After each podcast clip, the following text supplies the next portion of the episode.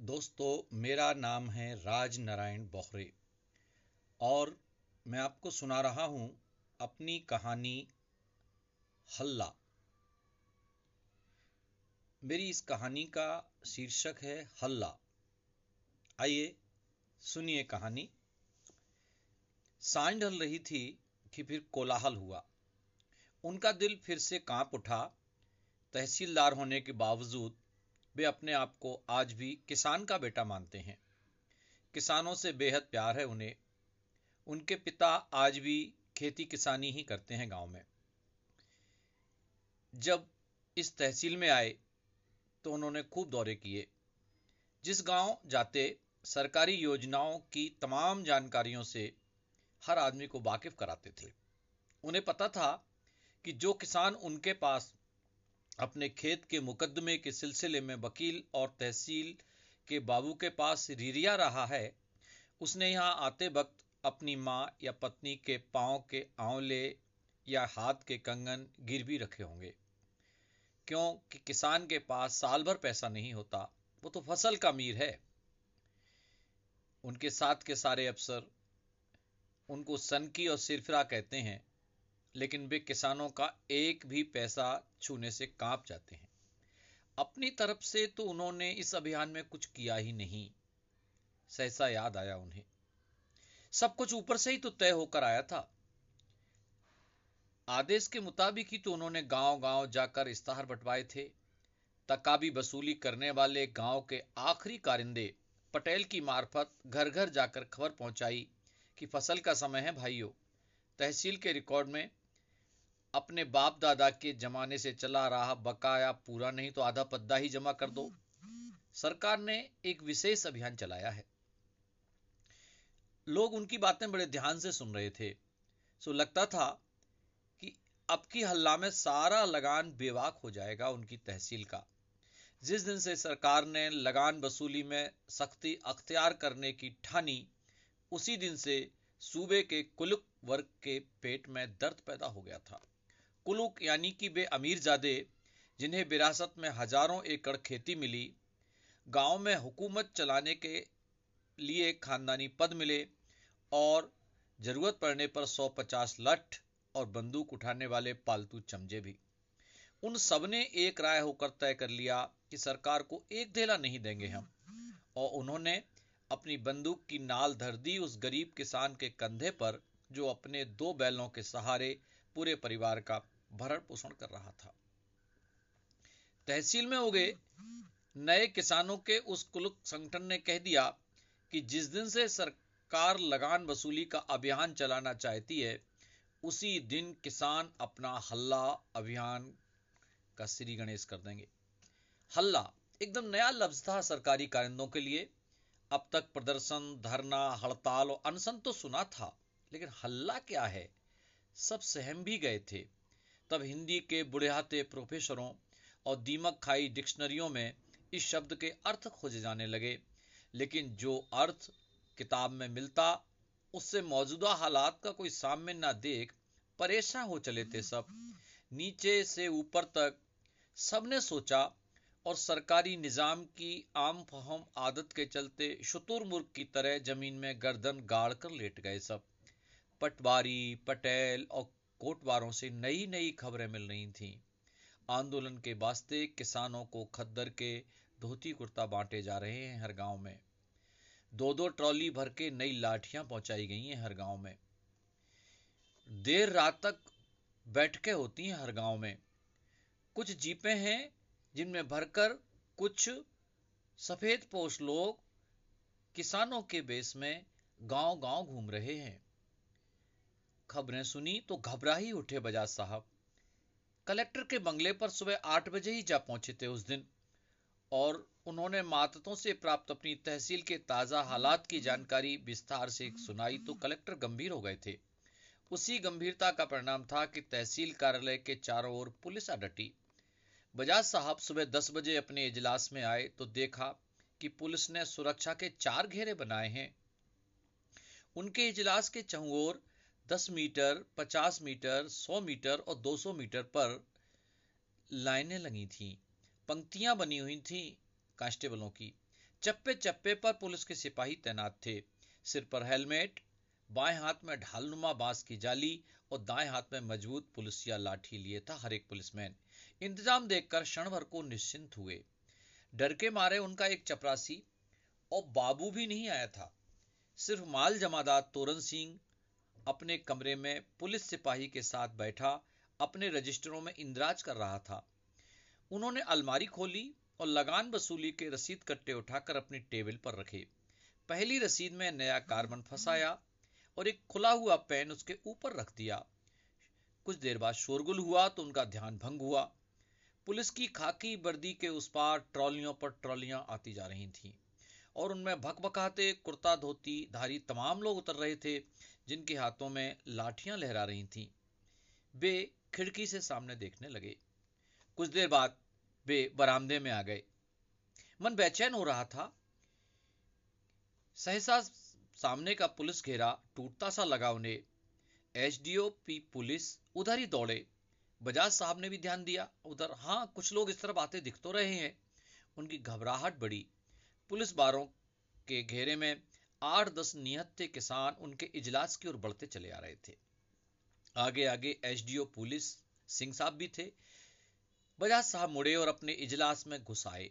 फिर अपनी सीट पर जा बैठे। पाँच मिनट का समय, पाँच घंटे सा लगा उन्हें। सिंह साहब उस जत्थे के साथ प्रवेश कर रहे थे और पुलिस के जवान बाहर ही खड़े रह गए थे। ये लोग चाहते हैं पाँच मिनट आप इनसे बातचीत करें। और प्रतीक स्वरूप कुछ लगान जमा करा दें। निरपेक्ष स्वर में सिंह साहब ने सूचना दी। बोलिए, बजाज साहब, उन किसानों से मुखातिब हुए। ताजुब की ज़्यादातर चेहरों को पहली बार देख रहे थे वे अपनी तहसील में। उनमें से किसान तो एक भी नहीं दिख रहा था। गाँव गाँव घूमते हैं बजाज साहब, लेकिन इन सकलो सूरत के आदमी तो कभी पूरी तहसील में नहीं दिखे। तहसीलदार साहब, हम लोग आपके या सरकार के दुश्मन नहीं हैं। हमने तो सदा से आपकी मदद की है। अखयपुर का सरपंच बालकिशन उन सब का नेतृत्व करता दिख रहा था। बजाज साहब को ताजुब था कि जिस आदमी के खिलाफ पंचायत के सरकारी धन के दुरुपयोग और गबन तक की पुलिस पर दर्ज है, वह आज किसानों की नुमाइंदगी करने आया है। तो तो कौन दुश्मन है आपका? आवाज़ में कुछ ज़्यादा ही नरमी लाते हुए बजाज साहब मुस्कुराए। आज तो आप लगान जमा करने की बात करें लगान की ऐसी तहसीरें, बजाज के बच्चे, हरामजादे तैने बिगाड़े सब लोगों को। सहसा चीख उठा था बालकिशन। और जब तक कोई कुछ समझता, तब तक बालकिशन ने बजाज साहब के हाथ पकड़ लिए थे और उसके दूसरे साथी ने अपने कुर्ते की जेब से एक ट्यूब सी निकालकर अपने हाथों में मल ली थी।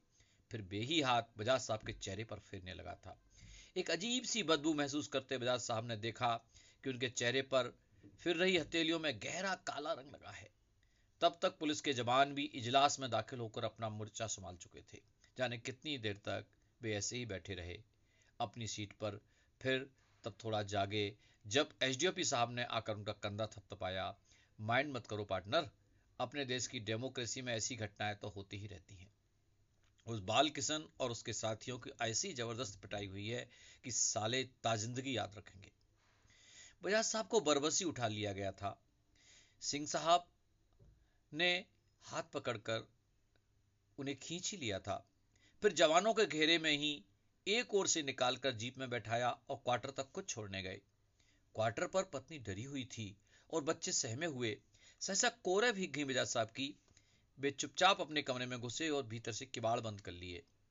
कमरे के बीचों बीच खड़े होकर उन्हें लगा कि सब कुछ खत्म हो चुका है। अब क्या बचा है ज़िंदगी में? कल उनके माथत इस कस्बे के लोग, खबर नवीस वकील और दूसरे बाशिंदे इस घटना के बारे में जानेंगे। उनके साथ घटे अपमानजनक स्थिति के बारे में सोचेंगे।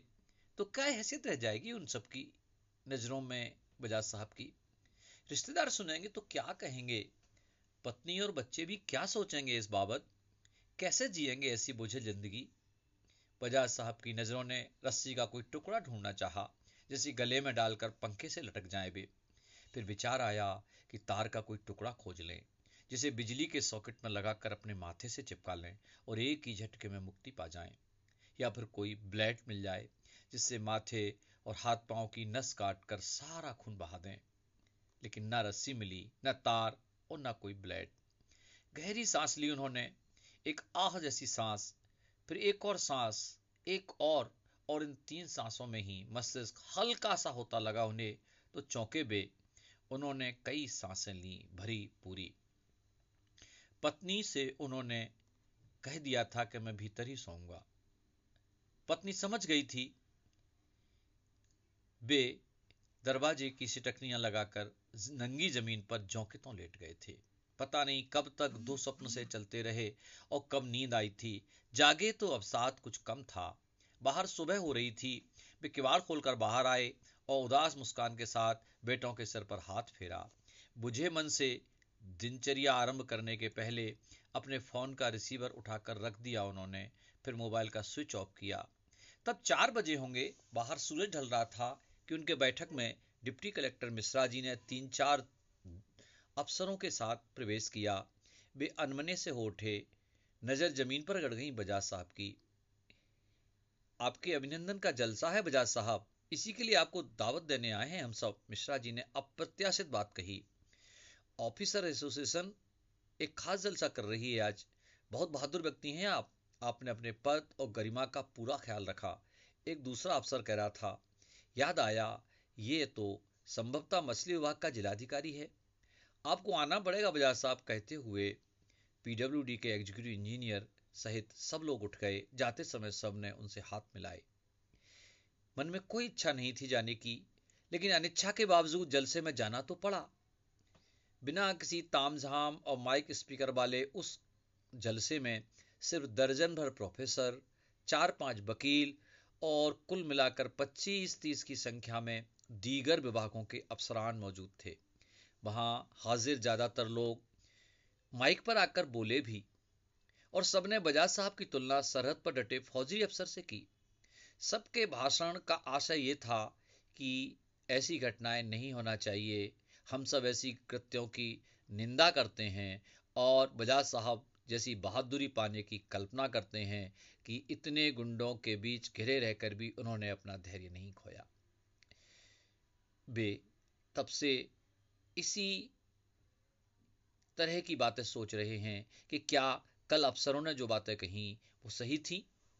बाहर गगन भेदी नारे थे, बजाज साहब जिंदाबाद वे फिर चौंके। ससा यकीन नहीं हुआ कानों पर, खिड़की से झांका तो पाया कि ज़िले के तमाम विभागों के चतुर श्रेणी कर्मचारियों का एक बड़ा सा हुजूम हाजिर है उनके क्वार्टर के सामने। साहब, बजाज साहब, तहसील का माल जमादार तोरन सिंह उन्हें पूरे आदर से बुला रहा था। क्वार्टर पर तैनात पुलिस का दारोगा उस समूह को नियंत्रित कर रहा था। जबकि वे लोग बजाज साहब से मिलने की गुजारिश कर रहे थे। बजाज साहब बाहर आ गए और उदास मुस्कान के साथ बोले, क्यों तोरन क्या बात है? इन सब लोगों को काहे इकट्ठा कर रखा तुमने? साहब, उन गुंडों ने आपकी नहीं, हम सब कर्मचारियों की बेइज्जती की है। हम लोग आपके साथ हुए सुलूक का बदला लेने जा रहे हैं। तोरन बहुत तैस में था। बजाज साहब चुप खड़े उसे ताक रहे थे। तोरन कहता जा रहा था उनकी करनी का मज़ा चखा देंगे हम उन्हें। आप खुद का बनाया कोई कायदा नहीं पाल रहे थे। सरकार के हुक्म का पालन कर रहे थे, हुजूर। हमने चूड़ियाँ नहीं पहनी है, साहब। सरकारी कर्मचारी हैं तो क्या आता जाता हर आदमी एक लात जमा के चला जाएगा? हमने तय कर लिया है, सर, उस दिन उनका हल्ला था। आज हमारा हल्ला है। वह आगे बढ़ा और बजाज साहब के पाँव छूकर लौट गया।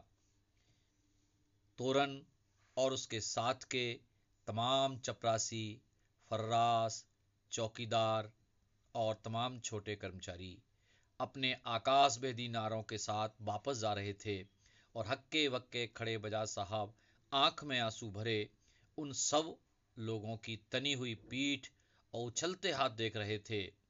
उनको, जिनको रोज रोज बाबू और अफसरों से हज़ार झिड़कियाँ और लाखों ताने मिलते हैं।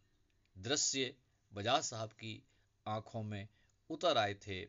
सहसा उनके भीतर भी बहुत छोटा सा नारा गूंजा इंकलाब जिंदाबाद।